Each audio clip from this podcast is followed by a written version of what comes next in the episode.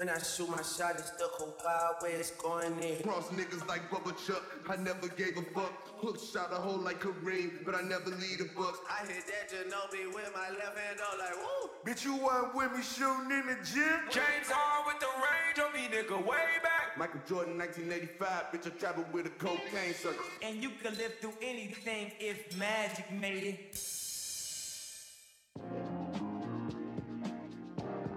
What up, my fellow NBA lovers? This is your guy, Marcellus Ease. And my oh my, of course, the association that we all love is ever changing. A lot of interesting things are happening. For starters, we're going to talk about the NBA insurance scheme that was led by Terrence Williams and how NBA contracts are not exactly what they seem to be. And I'm going to touch base on Bradley Beal and Dame Dollar, as this season they kind of face similar circumstances, but at the same time, it seems like both players don't want to make a move, and we have to start taking a step back and ask ourselves are both of these players capping on wanting to play for a championship team? Because sometimes guys are just good with being the captain of a sinking ship. Also, Ja Morant did a sit down where he spoke about his reasoning on why he does not want to join the dunk contest. And a lot of young players, especially, and this trend pretty much started with LeBron, where guys are worried about their branding. So, does the NBA provide enough incentive in a dunk contest to get bigger names to be on it? And what about them Brooklyn boys, the transplants, aka James Harden and Kevin Durant? There's a lot of pressure on James Harden with Kyrie out to perform. And let's not forget, James Harden is in the Eastern Conference now. It's bump and grind. Has his partying lifestyle in the past? Is it catching up to him? And also, the Nets do have a lot of pressure to start creating some sort of results because their ownership is paying a lot in luxury tax. So there's a lot of added pressure on James Harden. And speaking of James Harden, what's up with the rule changes? Adam Silver, I'm telling you, boy, he nailed it right on the head by tweaking the NBA television product, man. He's trying to keep some fans entertained. Because let's keep in mind, the NBA has a lot of stiff competition coming from the esports, the video game world. Netflix now is opening up video game services, which is included already in their pricing. So there's a lot of stiff competition coming from a lot of different directions. A lot of streaming services are popping up, and the NBA is fighting for eyeballs. They're fighting for attention, especially from younger viewers. So we'll also touch base on some of these new dynamics the NBA is facing today. And finally, I'll touch base on the Ben Simmons fiasco. What's going on with Ben? And is he gonna make it harder for the players to come back to that CBA table in the next upcoming years to negotiate with the owners? Because Ben Simmons wants it his way, even though he's under contract. So is Ben pretty much setting up a new precedent for owners to come back to that new collective bargaining agreement table to tell the players, hey, next time around these contracts are going to be more strict and there'll be harsher penalties for breaching it, especially while being in mid contract. So this is something definitely that the league and Adam Silver is trying to get control of because they pretty much let it go run rampant starting with that Anthony Davis situation down in New Orleans when he was in mid contract and just wanted out. First, I'm to start off with this Terrence Williams situation. I mean, a lot of these players that were involved, I'm pretty sure had they known how sloppy this overall scheme was, they wouldn't have put their reputations on the line that they worked so hard for over the years. Because you got to understand, a lot of these guys post retirement, they're going to make money out of their names and what they did. So their reputation is very important. And I don't think they would have risked it all of how sloppy this scheme really was. I mean, Terrence Williams, for starters, was the ringleader of this scheme. And just a quick background on Terrence Williams, he pretty much was a journeyman throughout his whole career. He was an 11th overall pick back in 2009. And you guys already know how journeymen's careers basically go. These guys hop from team to team. But we're to break this down piece by piece because there's multiple layers to this situation. And we're also to relate it to current day NBA players because a lot of these contracts are not exactly what they seem like. Once again, a lot of these NBA contracts, even current day, are not exactly what they appear to be. But hold up, I'm tweaking here. Let me dial this back a bit and just talk about the overall crime that Terrence Williams did.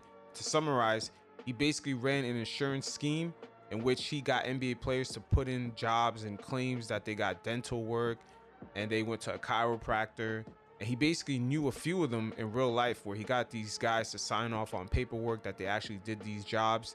And these NBA players will put the insurance claim and then they'll give Terrence Williams a kickback out of some of the money. I think he made over 200 grand out of this whole scheme. But all the NBA players in total put in about $4 million worth of claims. And this is where it gets tricky because with that large amount, it triggered an investigation from the FBI, and the NBA was working alongside the FBI. And a lot of notable names got caught in this Tony Allen and his wife. That's very unfortunate. Glen Davis, Shannon Brown, Sebastian Telfair, Darius Miles. A lot of these guys are very notable names, and and we got to remember they make money off their names that they worked so hard for over the years to build up. And post retirement, this is the name of the game.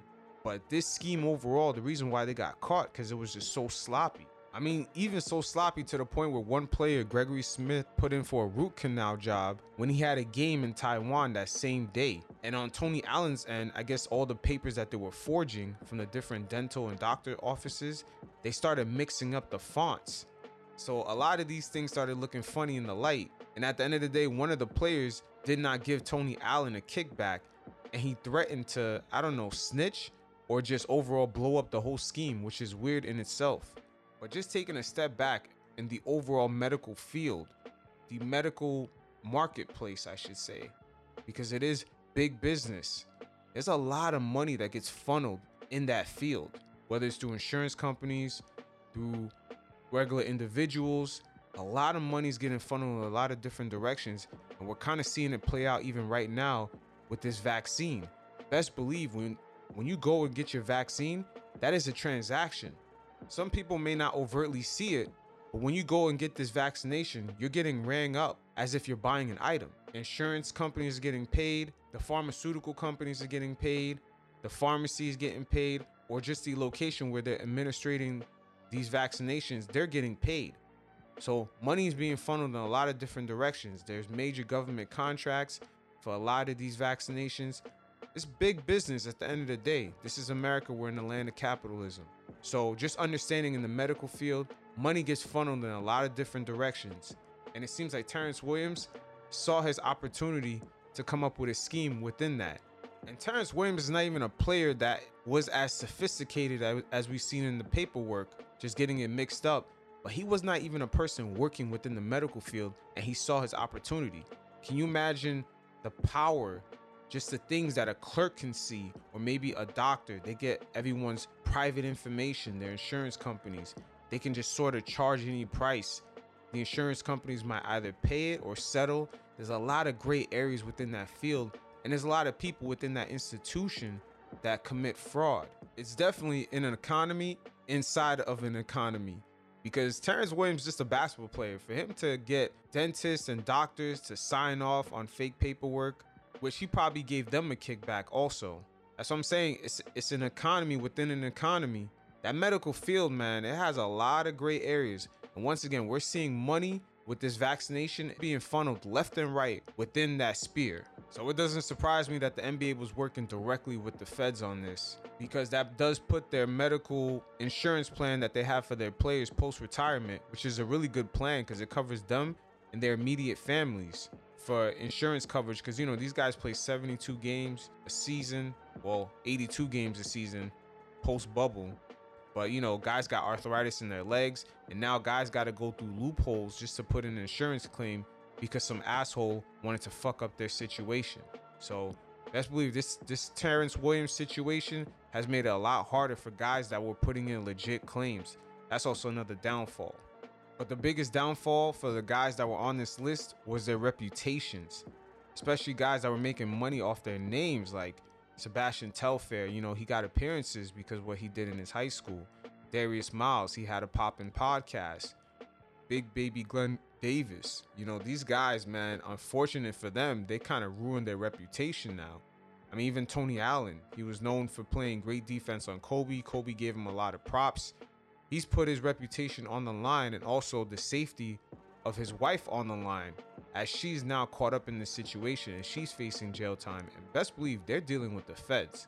So that Fed time is almost guaranteed. The feds will pretty much watch you commit the crime still, and they'll just build up a case on you. They never go after you right away. They just sort of let you fall into this trap until they pretty much guarantee got you.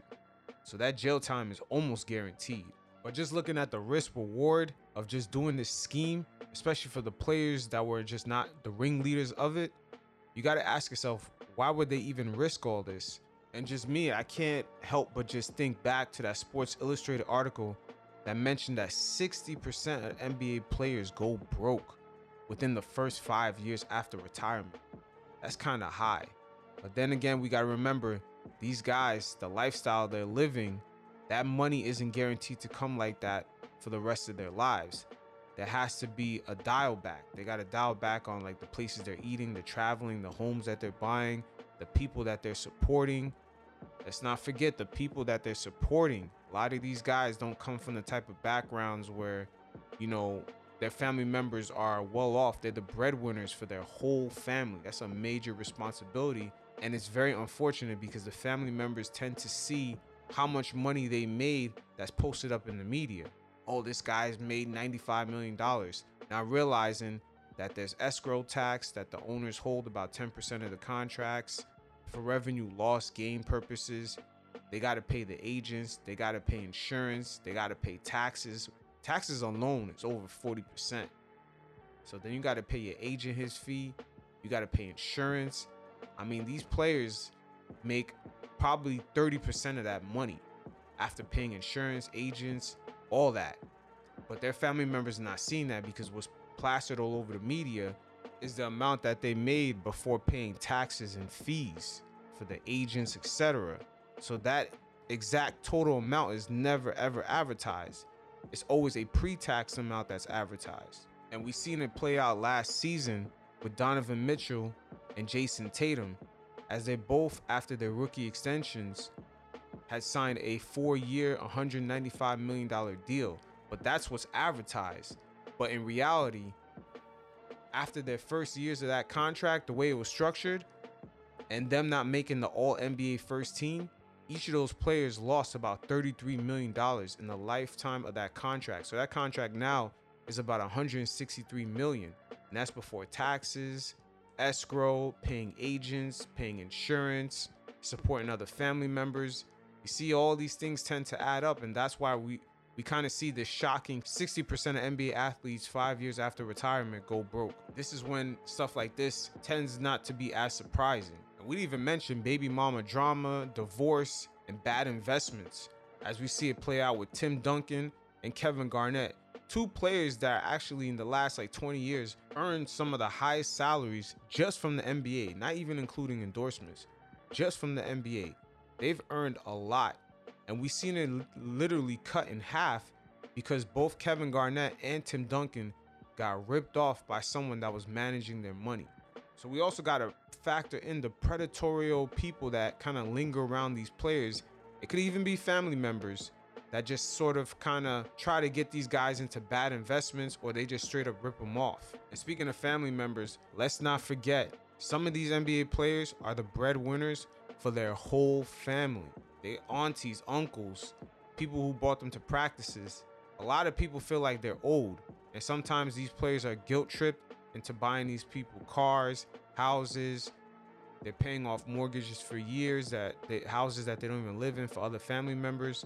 A lot of these things tend to take a toll, and after that player is retired, no longer making that same income per month, things got to be dialed back. And sometimes some of the family members are used to sucking on that thumb or they're used to sucking on that nipple and they don't want to let go. And this applies to a lot of the players. I don't want to say background doesn't really matter, but human nature tends to kick in. And if you're giving someone something for free for so long, after a while, when you take them off of that, there's to be a pushback, especially when your salary pre tax is plastered all over the media, all over the internet. It's even on the video games. You can see the person's salary, but it never factors in some of the expenses that come along with it. And sometimes, you know, a lot of these players have family members or friends who don't really understand what it comes with making that kind of money and the responsibility. You got to pay certain taxes, certain agents. They don't quite understand the fees that come along with being in that tax bracket. So there's a lot of miscommunication and misunderstanding, and they just see you as a person with money. So, with all this said, we start to see kind of a vivid picture of why some of these players like Glen Davis, Shannon Brown, Sebastian Telfair, Darius Miles, even though they all make great money compared to an average person, we start to see why they could have been put in this situation where they saw opportunity to kind of make similar income that they were making while they were playing and just kind of ignored the risk or just kind of downplayed it and just still took the chance. Because let's not forget, a lot of these guys post retirement, a lot of these guys are in debt, especially for the lifestyles that they were living. But it's very unfortunate once again. A lot of these guys, man, they're champions. Glen Davis, Tony Allen, Shannon Brown. I mean, Darius Miles had a really popping podcast. So there's gonna be a major rebranding for some of these guys' names because once again, they need their names to make money post retirement. They work their whole life to build their names up. Post retirement is usually when a lot of these players they're not cashing in off their talent, they're cashing in off the name, the reputation that they had, their image. And this kind of hurts a lot of these guys' images. And it's not just players that tend to sometimes get caught up in these fraudulent schemes because of money issues that are part of the NBA. We also seen uh, an assistant coach in the Portland Trailblazers get caught up in this same scheme. And also, we could look back at what happened with the Sacramento Kings. They had an executive that was responsible for all the advertisements within the arenas. And the insurance company that had licensed the name of the Sacramento Kings arena had actually sent the money instead of to the Kings into a sub account that belonged to that executive. He set it up with a similar name with the Sacramento Kings. And he kind of took the money and he was buying houses and he thought he could flip the houses and then give the money back to the Kings somehow. And then he ended up getting caught by the feds. And even though he was already making great money, he was still greedy enough to try to commit even more fraud. It was so strange. oh man, it's just not the NBA players, man. It's just it's just something about that life over there. Guys see the money, the flashiness, the houses, the cars, and you know, guys kind of get addicted to sucking on that nipple, man. I'm telling you. And sometimes they're they're willing to risk it all. And this guy had a whole young family. He had like three kids under the age of seven, a wife, and he put everything on the line. They lost everything. It's very unfortunate, but going back to the players in this situation with Terrence Williams, now I wish the best for all those involved, but they're facing Fed time, and that shit is serious. This scheme was running for three years straight, 2017 to 2020. And between all the players, they split about $2.5 million in payments. So that Fed time is going to be serious.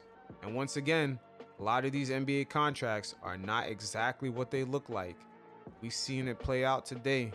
Bam's contract extension, he lost about $17 million by not making the All NBA defensive team. Same thing for Donovan Mitchell and Jayson Tatum, both losing $33 million each. And the same thing for De'Aaron Fox.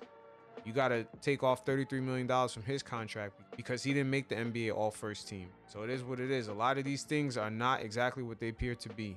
When you're dealing with billionaires, they're going to find ways to finesse those contracts. So when it comes to their money, they better stay woke. Now, Bradley Beal had made some statements about the vaccination, and I believe he's building leverage in order to remain with the Wizards in order to hit that 10 year mark as an NBA vet and sign for that Supermax contract, which would be five years for 235 million. Because if he signs right now, he'd only get a four year deal for about 174 million. But it's ironic that he just made certain statements to make himself sort of untradeable. That way he can be guaranteed to sign for that veteran Supermax. And not all these NBA players, man, are after championships. Some of them are posing, some of them are capping. And in the curious case of Bradley Beal, I believe he's capping a lot. Yo, Bradley want that money. And knowing that some of the championship bound teams like the Lakers would potentially make moves to acquire him, but at the same time, the Lakers are in a state that have strong vaccination protocols. So him making statements like that automatically blocks him from a few teams. And in general, some of the NBA teams that are in cities that don't even require vaccination protocols, those teams themselves do have protocols and want their players vaccinated. So him making comments like that, he basically just alienated himself from a lot of the trade market. And once again, not all these guys want to actually go for championships. Some of them just want that payday. And another player that's kind of in the same scenario that's in the mid-season trade rumors is Damian Lillard. A lot of people are trying to figure out, trying to understand why does Damian want to stay in Portland, especially with these new rules that they implemented in the league as far as calling these fouls. It's affecting Dame's game. He's not as efficient as he was last season. Now the Blazers got a new coach in Chauncey Billups, and maybe some people are thinking, all right, maybe Dame is buying into the Billups experience.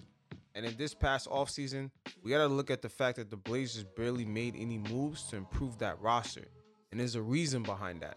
So we got to look past the whole Chauncey Billups hire and thinking maybe Dame bought in. The way the Blazers roster is tied up with the salary cap, it's set up for the Blazers going forward for the next couple seasons to be in the repeater luxury tax. So on top of paying a luxury tax, the fact that they went over the cap, more than two out of the three past seasons, they're gonna pay another tax on top of that. So right now they're pretty much salary dumping. And even with all that salary dumping, they're still set up to be in that repeater tax going forward.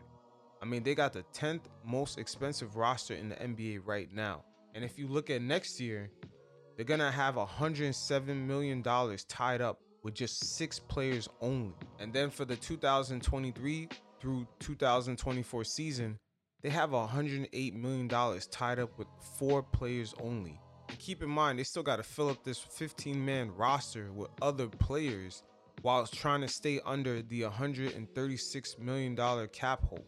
So once again, next year they have six players tied up with 107 million dollars. And then in 2023 through the 2024 season, they have four players tied up with 108 million dollars. So how much better can your team get when in one season you have about 40 million dollars to spend, but you got to get 9 players and then another season you got to get 11 players, but you already have 4 players eating up 108 million dollars of the cap. So Dame already knows this. There's little room for improvement and does the Blazers organization even want to keep paying luxury tax and then on top of that a repeater tax for multiple seasons going forward with a team that could barely get out of the first round. It doesn't add up. So just like Bradley Beal, Dame is kind of stuck between a rock and a hard place. And it looks like, you know, he's built this brand over the last few years of saying that I'm loyal, I'm a grinder, I'm a, you know, work it out with my current team. I'm not going to take the easy way out. So he's kind of built this brand around this, but it seems like at the same time it's going to stifle him from reaching to the highest levels within the league. So just looking at the roster limitations, you got to ask yourself, why is Dame still in Portland? Well, he did sign that Supermax, and by the time he's 34, he could be up for another deal. And just like Bradley Beal, be the man of the team and get your money at the same time. And once again, not all these players are about championships. You got to go by their actions. And just looking at Bradley Beal, his team is doing good right now. They had a great start, but he's in the twilight years of his career. And he should start to try to compete now for at least a championship or on that level, as he's never been there before. And then you look at Dame, his franchise is in the reboot chapter in his tenure in Portland, especially with him being a duo with CJ McCollum. Their end is pretty much near, and as you can see from Portland's moves, they're really limited on how they can improve this roster. And ownership got to ask themselves do they want to pay so much money on top of the salaries that they're paying in order to keep this together? So, Bradley Beal and CJ McCollum, they're on the top of the trade rumors, but just judging by their actions, I don't think either guy wants to make a move out. So, Taylor Rooks has sat down with Ja Morant, and she got some of his thoughts about the dunk contest and what can actually pull him in into participating in the event. Now, as we all know, the league is struggling to get notable names to participate in that event. And it's very unfortunate because that 2016 Aaron Gordon versus Zach LaVine face off in the dunk contest pretty much threw a lot of young guys off in the league from even joining that because, first of all, the judges were wish washy especially Dwyane Wade, he changed his score last minute. So the rules are not exactly set. And a lot of guys entering the league, they're entering the leagues with brands already kind of already established. So they're not trying to lose any notoriety or just take any hits to their brand. Particularly participating in a contest that's filled with guys that are role players, or even some of the guys are on their way out of the league. So they don't want to lose to someone like that in a contest because they don't really have that much to gain, while that person and the other end definitely has everything to gain. So you guys check out this segment, and every once in a while, I'll check in. Okay, so I need a definitive answer on something. There's no wiggle room. You guys say right now, are we ever going to see you do the dunk contest?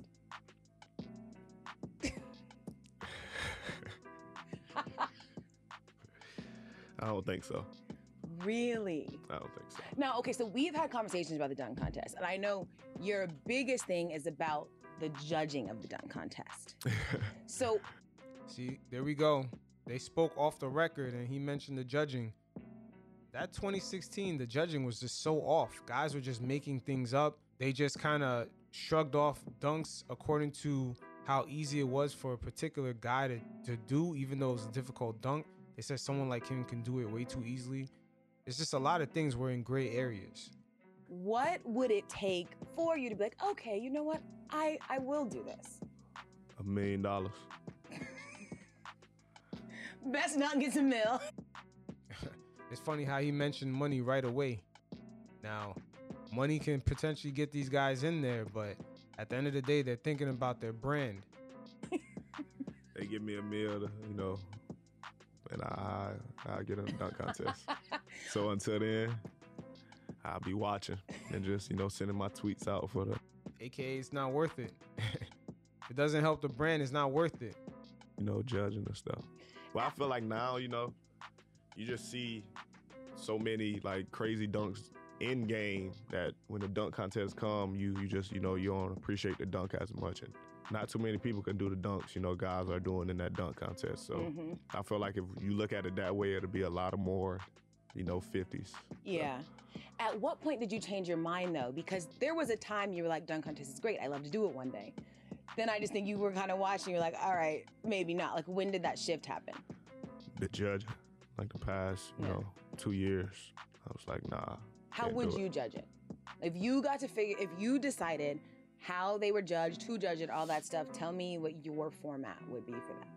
I probably would still do, you know, like the, you know, former players, uh, the judge, but I just feel like, you know, you just got to look at it as how many people can actually do this dunk, or like how difficult was it to, you know, do this dunk? Because even though like you have somebody, you know, made the dunk look easy, it's not. Like, it's times where like I'd be in the gym, you know, trying some of the dunks and be like, bro, like it took me ten times just to like, and they go make it on their first time. So I feel like they look at it as, nah, that was too easy for him, but not looking at the actual dunk. So they, Yeah, he's exactly right about that. There's a lot of judges during these contests. They're like, hey, that's just way too easy for him. He jumps way too high. And they kind of misjudge it.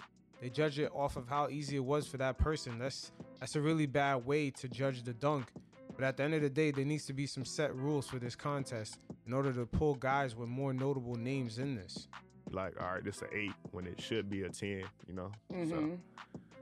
So, uh, Like they actually just made it look easy. Yeah, And that's like- why they should get the 10. that's Yeah. exactly why, especially if you're doing uh, between the legs backwards, like same foot, same hand between like. You don't see people doing that all the time. Yeah, that between the legs backwards or just between the legs overall. We've seen it so many times, and even the judges that they kind of they kind of misjudge that dunk. And also, let's understand that we're in a more sensitive era right now with social media.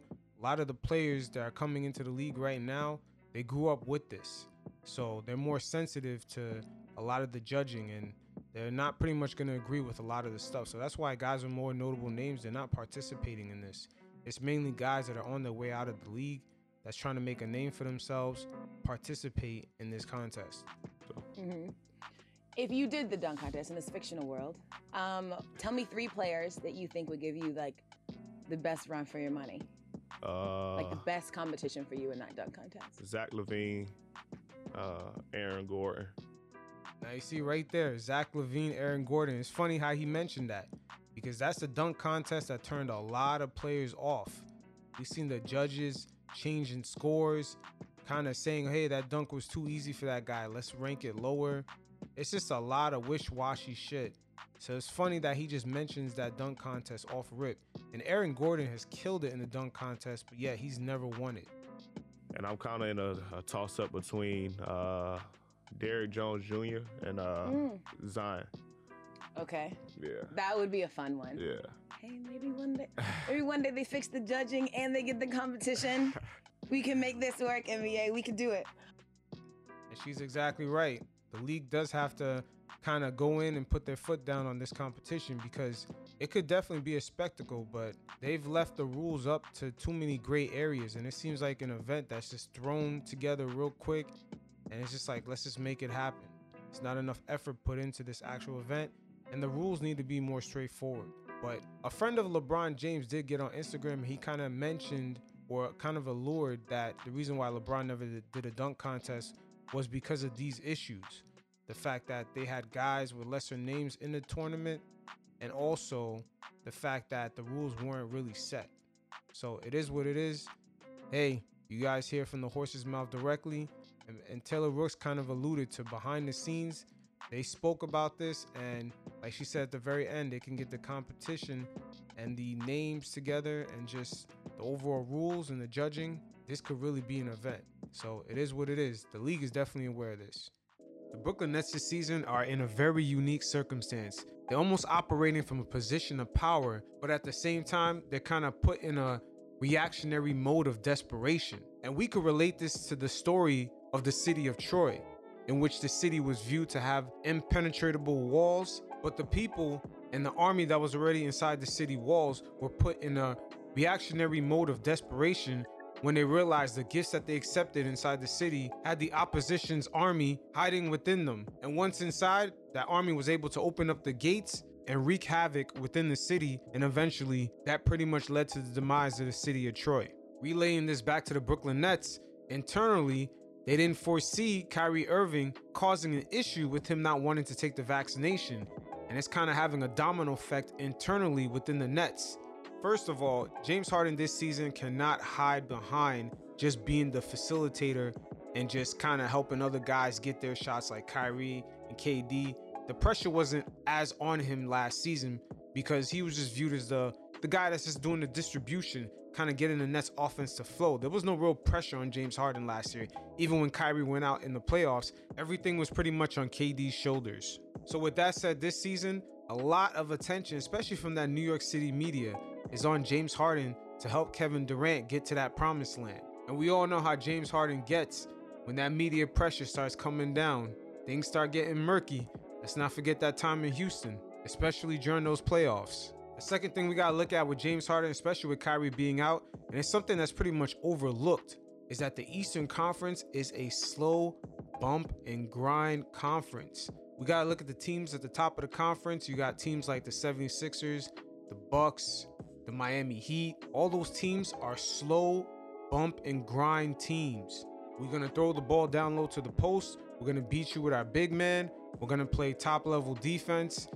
Our games might end up being 78 to 80, especially with these new rule changes.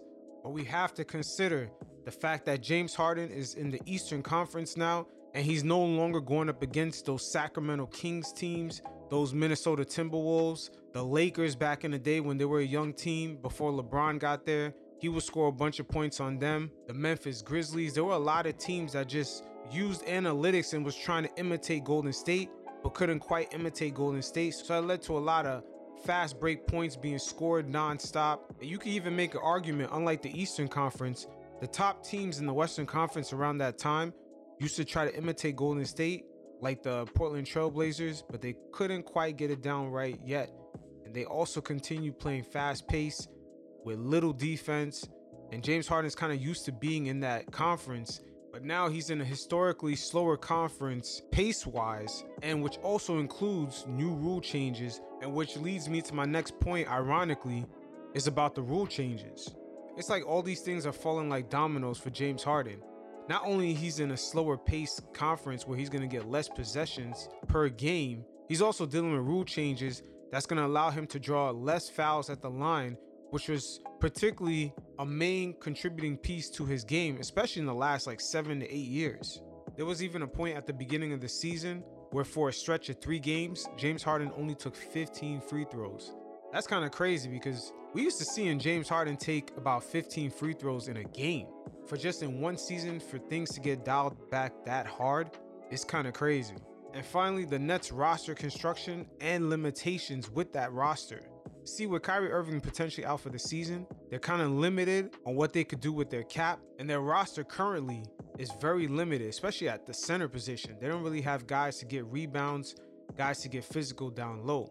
So teams with centers that particularly can score could do damage against the Nets. And because that roster was supposed to be so top heavy, they could find themselves in certain stretches of the game, their bench is not able to keep up with the scoring. Even though that Patty Mills signing is coming through for them, but they're gonna need a little bit more help than that.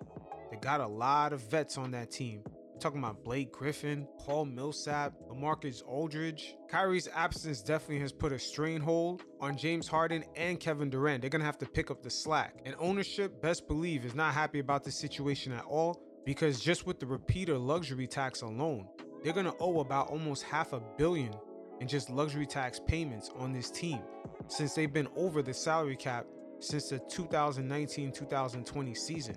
And they're gonna be over it going forward, especially if they re-sign James Harden and they keep Kyrie on the team, or even if they go after another player, it's still gonna be over that luxury tax. And so far for this season alone, I believe their luxury tax money is more than 300 million. So best believe ownership will start looking for this whole Kevin Durant, Kyrie Irving, James Harden experience to start paying dividends. As we look at the luxury tax chart right here, as you can see, they're gonna pay $2.50 per dollar for up to $5 million.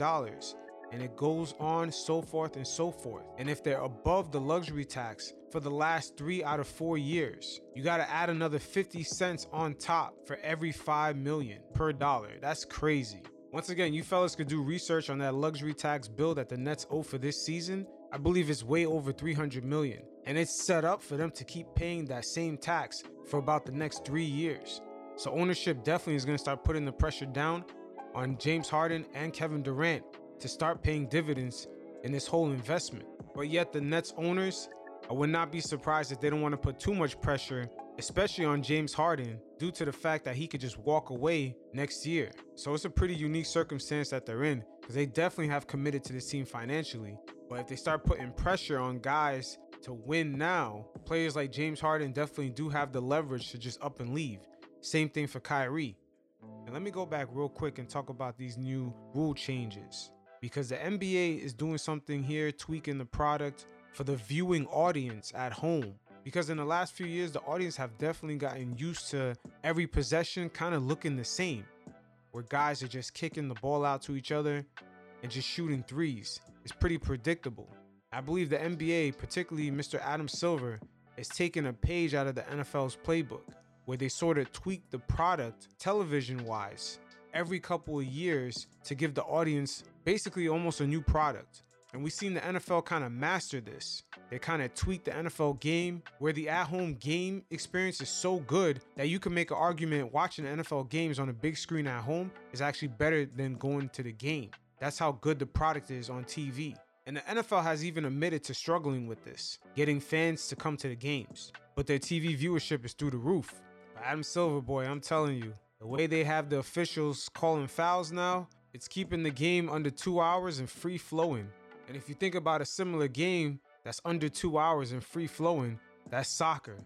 And you constantly see Adam Silver make references to in game soccer tournaments, just like how they do in Europe. He's kind of tweaking the product to have similar characteristics of leagues that have success in viewing audiences from a certain age range which is particularly anywhere from 14 to about age 45. So, once again, correlating this to European soccer, their viewing audience has a high attention rate for their product because it's under two hours and it's constantly free flowing. And Adam Silver is trying to make sure the NBA product has similar characteristics because he understands those characteristics attracts the age demographic the NBA is trying to obtain and keep. And with esports and streaming services, and now a lot of the streaming services want to get into the whole video game world, the NBA now is in consistent competition with new competitors in the fight for younger viewers' attention. And let's keep in mind, a lot of these competitors, they're brand new competitors in the marketplace that the NBA never before had to compete against. We're talking about things like esports, virtual gaming, Even Netflix now wants to introduce a whole new gaming package, which is already included in their monthly price. So a lot of new factors are coming into play in the marketplace, fighting for people's eyes and attention, particularly those from the age ranges of preteens all the way up to the age of 45. Ah, let's not forget about gambling.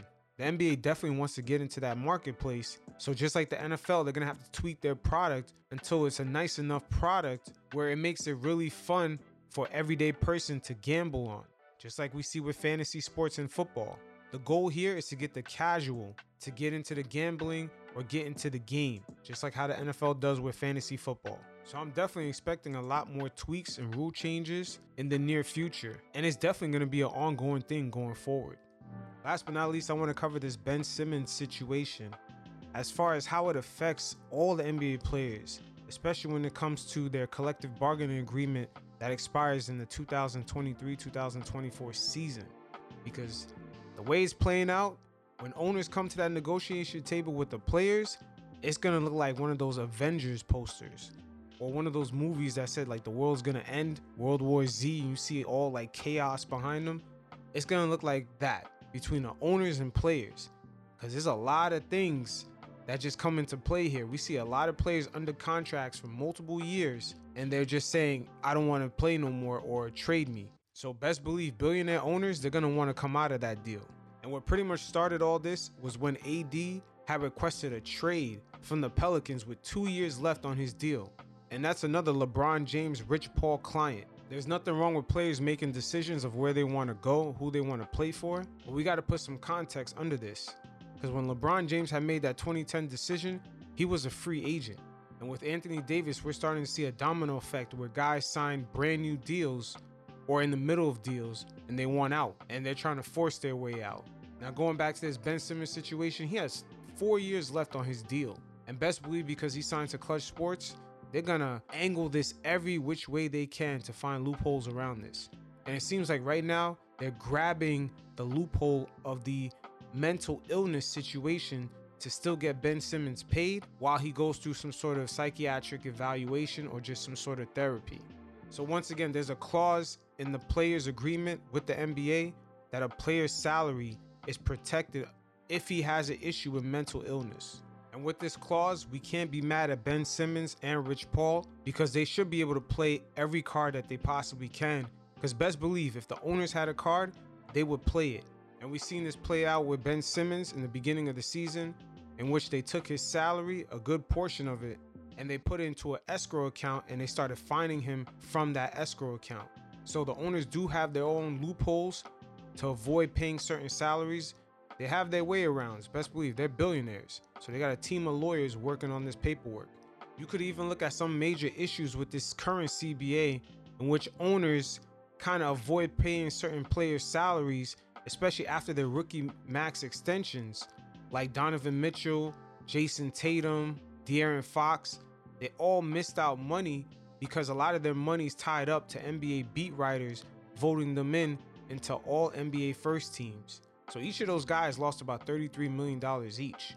So once again, when you're dealing with billionaires, there's walkarounds that they kind of toe the line at, but the players also in this current CBA found their own way of walking around certain things, like walking away from certain supermax deals and going to a team that they want to play for, and then making it up on the back end.